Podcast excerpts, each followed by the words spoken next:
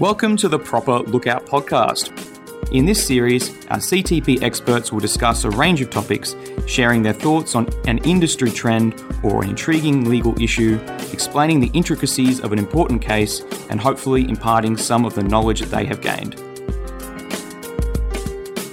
Welcome back to another episode of the Proper Lookout podcast. It's Julia and Racer again from the Statutory Insurance team. Thanks, Julia. Hi, everyone. It's good to be back. So, Racer, do you want to tell us what changes to the Motor Accident Workers' Compensation Amendment Act 2022 we're going to discuss today? Sure. Today we'll be discussing the amendments made to statutory benefits payable by an insurer and how the application of the no fault provisions under the Motor Accident Injuries Act 2017 or MIA take effect from 16th of June 2022. Sounds interesting. Do tell us more. Let's start with the changes to statutory benefits. We all know that under Section 3.2 of MIA, statutory benefits are payable by the relevant insurer. This still remains the same. What has changed now is the definition of a relevant insurer in the context of an accident caused by an at fault motor vehicle. Section 3.2, subsection 2 of MIA has been amended to now define the relevant insurer of an at fault vehicle as being the one who provides cover to the vehicle that caused death or injury. Previously, the relevant insurer under Section 3.2 was confined to the insurer providing cover to the owner or driver of the vehicle at fault. But what happens if there is more than one vehicle involved? Good question, Julia. The amendments also now clarify that if more than one vehicle caused the death or injury, then the relevant insurer is the one that provides cover for the motor vehicle which caused or contributed most to the accident. Great, but well, how about in situations where the insurer of an at fault vehicle is not a licensed insurer? What happens then? Well, Julia, previously by default under Section 3.2, subsection 6 of MIA, in these scenarios, statutory benefits were payable by the nominal defendant. However, now this section has been expanded under the amendments to allow for SIRA to give written approval for non licensed insurers to enter into agreements with licensed insurers with respect to the payment of statutory benefits.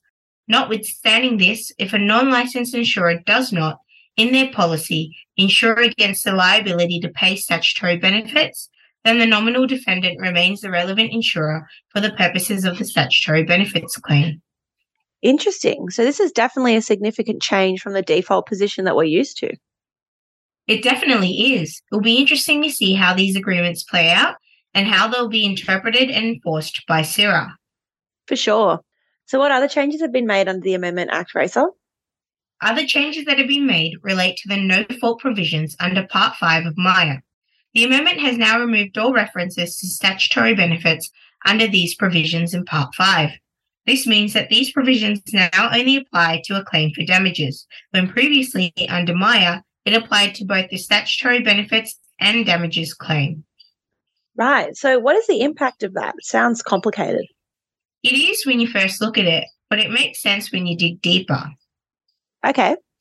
So, let's start with the common law damages. There is no change there. An injured person is entitled to damages if they can prove fault by an owner or driver in the use and operation of a motor vehicle, or if they can prove that their injury was caused by an incident which meets the definition of a no fault accident. The same nuances continue to arise from single vehicle accidents, but that's a discussion for another day. Great, that makes sense. What about statutory benefits? Okay, so as I said, the word statutory benefits have been removed from the whole of Part 5. That's the part of the Act which deals with no fault accidents. The result is that none of Part 5 applies to the statutory benefits regime. Okay, so what's the consequence in practical terms? This is the important part.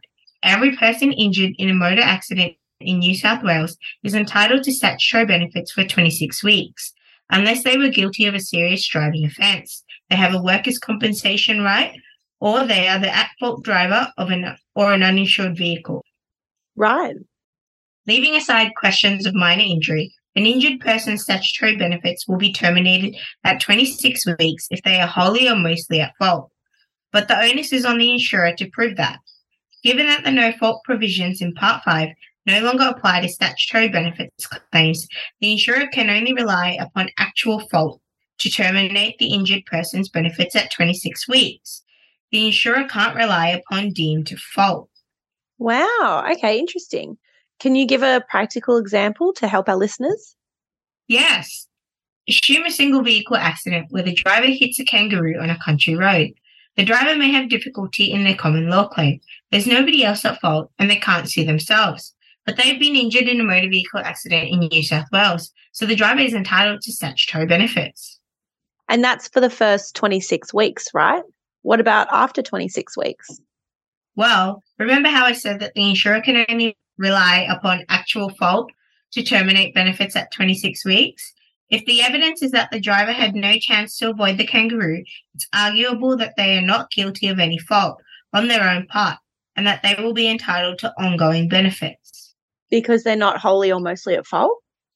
Yes, and because they can't be deemed to be at fault because Part 5 has no application to statutory benefit claims. Right.